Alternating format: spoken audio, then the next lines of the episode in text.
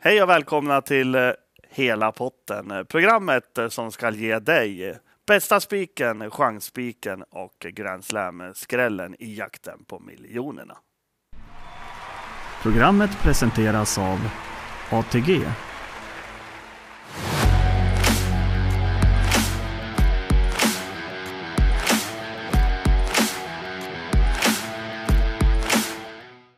Denna veckan är det Gävletravet eh, som gäller och det är hemmaplan för både mig och Travronden Spel. Fredrik Lindman, välkommen! Tack så mycket! Hur ser omgången ut och vad säger vi om Gävletravet?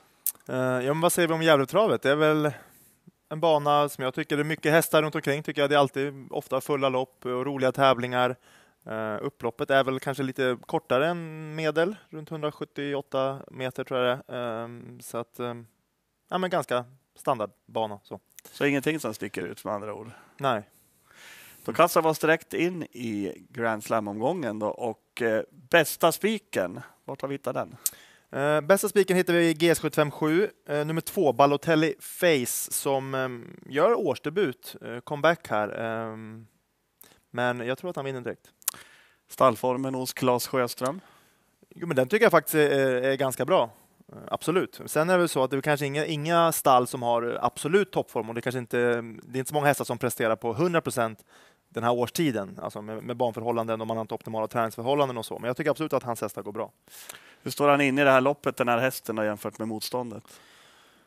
Det är ju en spårtrappa, så han har ju fått bra spår för att han har lite mindre pengar än de flesta andra. Men jag tycker den här hästen står väldigt bra inne i sin klass. Han hade mycket väl kunnat haft ännu mer pengar på sig.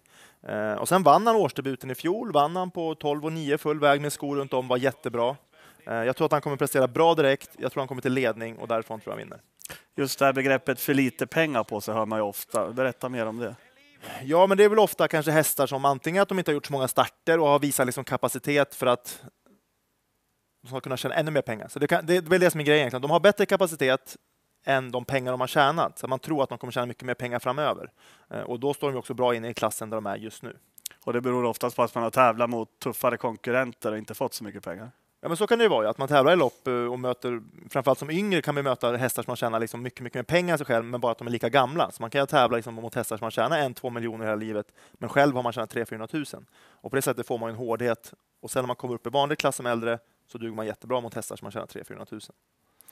Där fick ni då den eh, säkra spiken från Solvalla stall Sjöström. Eh, då ska vi leta efter chansspiken och var hittar vi den om inte uppe på Hagmyren, Fredrik? Ja, vi, eh, vi kör ett kallblodslopp tänkte jag. Det är inte varje vecka man får chansen att göra det. GS75 5. Eh, här har jag fastnat för nummer fyra, Basisten, Jan-Ove Olsens häst. Och det är Ulf Olsson som kör, gjorde han sist också. Hur liksom rankar man det? Hur viktigt är det? Jan-Ove Olsson har ju kört basisten nu sen han fick den i träning då, och, och gör det ju liksom jättebra. Och ibland är det ju en fördel kanske att eh, Jan-Ove Olsson vinner ju inte lika mycket lopp som Ulf Olsson. Han kör ju inte heller lika mycket lopp. Så att, men han känner ju basisten väldigt bra. Men eh, självklart är det Ulf Olsson är en av våra bästa och framförallt på kallblod är han kanske den bästa, i alla fall topp två, topp tre. Eh, så att eh, nej, men det är absolut inget minus och han visar ju senast att de funkar bra ihop. Eh, han vann ju då med basisten och han får ju köra nu igen så att ja, man kan utgå från att Jan-Ove Olsson också var nöjd med Ulf Olssons prestation där bakom. Är det givet att man tar sig till spets? Uh, nej, han har ju en häst invändigt här med tre Läckra Lukas som är snabb ut. Uh, han körde dock i ledning senast, Läckra Lukas, och gav sig över kort distans. Nu är det medeldistans. Jag tror faktiskt att man gärna släpper. Och då är det med fyra basisten som kommer vara först framme uh, och få överta.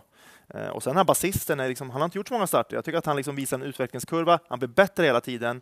han är snabb, men kanske framförallt stark. Så jag tror att han, från ledning så kommer han bli väldigt svår att plocka ner. Men döden så ingen katastrof? Eh, nej, alltså han är ju väldigt stark och tuff eh, och sen vann han ju också bakifrån senast. Så att han, jag skulle säga att han är ganska allround.